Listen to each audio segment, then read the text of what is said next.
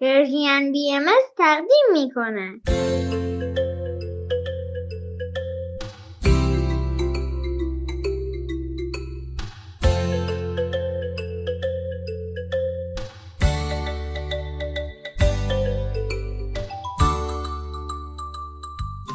سپیدار و ویز.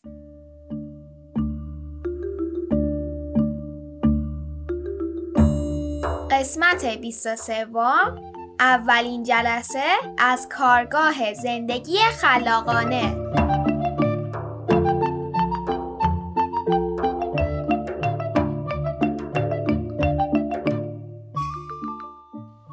سلام بچه‌ها، روزتون بخیر. ویز داره با هیجان میگه درود بر شما. سلام، به برنامه ما خوش اومدین. امروز 30 تیر ماه 1401 خورشیدی و 21 ژوئیه 2022 میلادیه و ما خیلی خوشحالیم که به صدای ما گوش میکنید. چرا؟ چون خبر هیجان انگیزی داریم. این هفته اولین جلسه کارگاه زندگی خلاقانه برگزار شد. عمو نقاش خیلی زحمت کشیده بود. ویز میگه بهتر نیست که همه چیز را از آغاز روایت کنید؟ درست میگه. پس سپیدار تو شروع کن. باشه. من و مامان و ویز چند تا از همسایه ها را برای کارگاه زندگی خلاقانه دعوت کردیم. راستش من یه کمی سختم بود. میفهمم. ما با همه اون آدما صمیمی نبودیم، ولی به هر حال توی محلمون یه امکان جدیدی داشتیم و اگه به بقیه معرفیش نمی‌کردیم خیلی حیف بود. وقتی اتفاق خوبی میفته و فرصتی تو زندگی مهیا میشه، آدم دوست داره اونو با بقیه به اشتراک بذاره.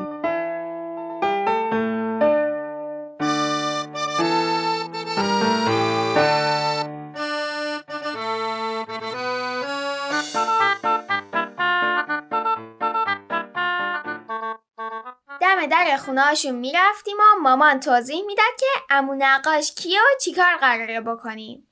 بعدم احساس خودش رو توضیح میداد و بهشون میگفت بی نهایت خوشحاله که آدم خوشفکر و توانمندی مثل عمو نقاش پذیرفته در این مسیر راهنمای ما باشه. ولی برای بعضی عجیب بود. عجیب از این لحاظ که چرا چنین آدمی دوست داره بدون دریافت هزینه کارگاهو برگزار کنه وقتی میتونه به خاطر سابقه کاری و موقعیت اجتماعیش هزینه زیادی برای کارگاه بگیره؟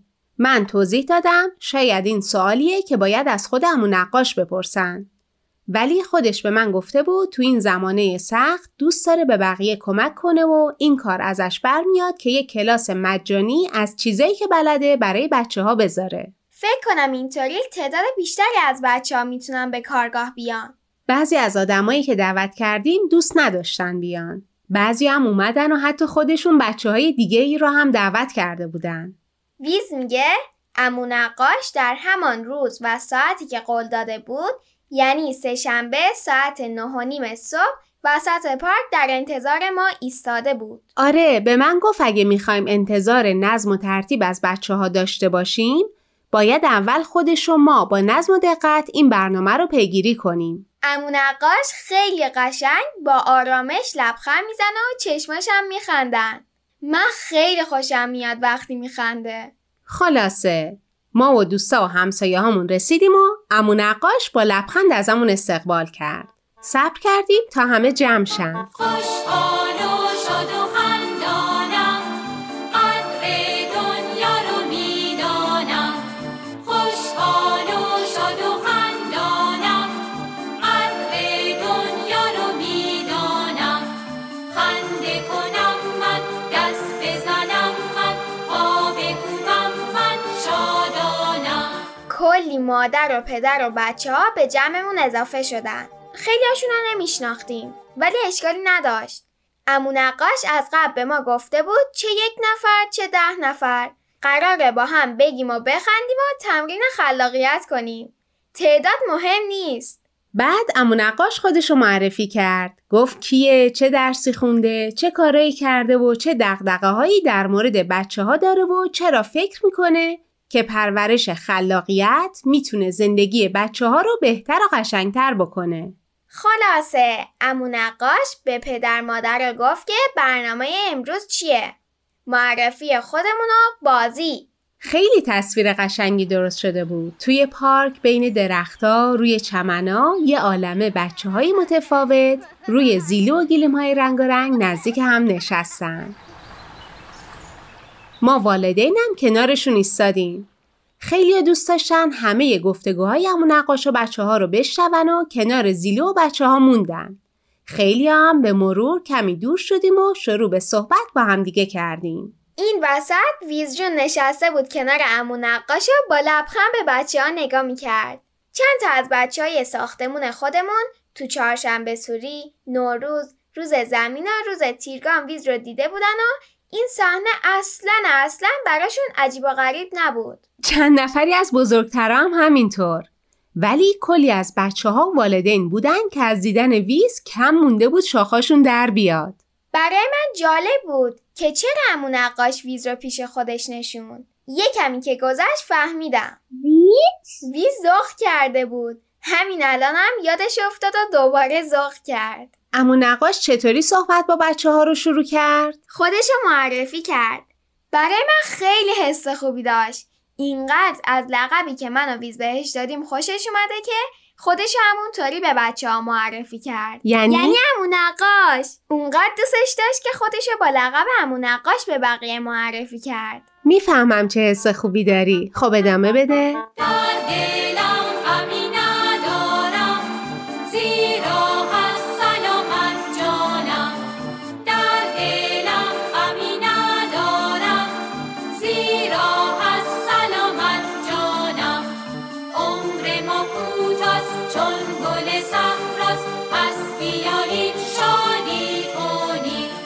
بعدش عمو نقاش به بچه‌ها گفت برای اینکه از کارگاه زندگی خلاقانه نتیجه بهتری بگیریم لازم همدیگر رو بهتر بشناسیم و رابطه دوستانه و محبت آمیز خوبی ایجاد کنیم. برای همین پیشنهاد کرد که چند جور بازی انجام بدیم. اولین بازی خیلی جالب بود. آره، من و ویز که خوشمون اومد.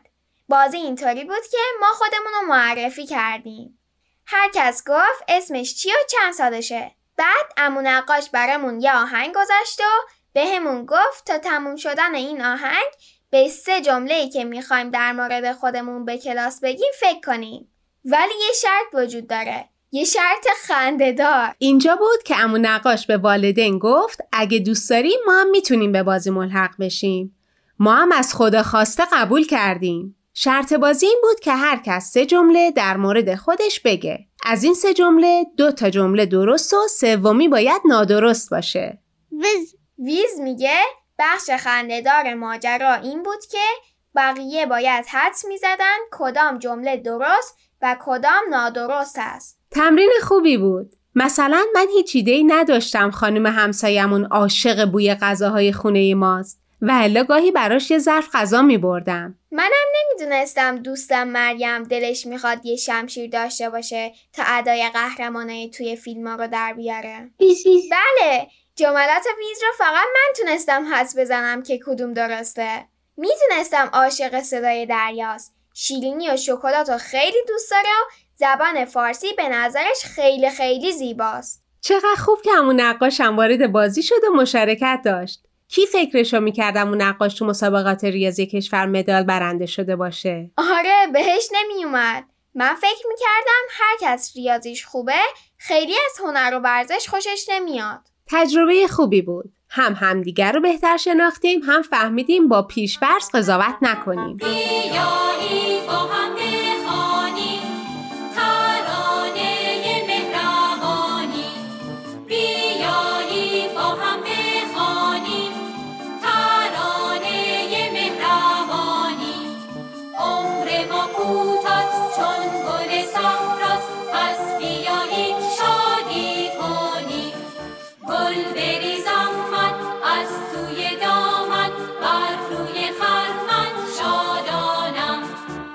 بعدش توی یه دایره بزرگ ایستادیم. عمو نقاش یه توپ دستش بود. بازی اینطوری بود که اسم همدیگر رو صدا می‌کردیم و توپا به سمت اون فرد پرت می‌کردیم. فکر کنم عمو می‌خواست مطمئن شه خوب همدیگر رو می‌شناسیم. مثلا من داد می‌زدم زهرا، بعد توپا به سمت زهرا پرت میکردم. و فکر نکنید که من حواسم نبود و ندیدم که ویز چقدر تو این بازی حواسش جمع بود. ویز میگه حق با شماست و یافتن دوستای جدید خیلی براش جالب بوده و کلی لذت برده. عمو نقاش از ویزم کمک گرفت. به بچه‌ها گفت خب خیلی خوبه که حالا با هم آشنا شدید. این دوست عزیز ما که سپیدار و خانواده‌اش ویز صداش میکنن از یه جای خیلی خیلی دور اومده و چندان با راه و رسم زندگی ماها آشنا نیست. دقیقاً همینا رو گفت. بعدش از یه زنبیل حصیری خوشگل که کنار دستش بود کلی مداد رنگی و کاغذ درآورد. به همون گفت به یه موضوع مهم فکر کنیم. به این که مهمترین کار در جهان برای ما چیه؟ چیکار از همه چی بیشتر خوشحالمون میکنه؟ اونا خیلی دقیق و واضح نقاشی کنیم.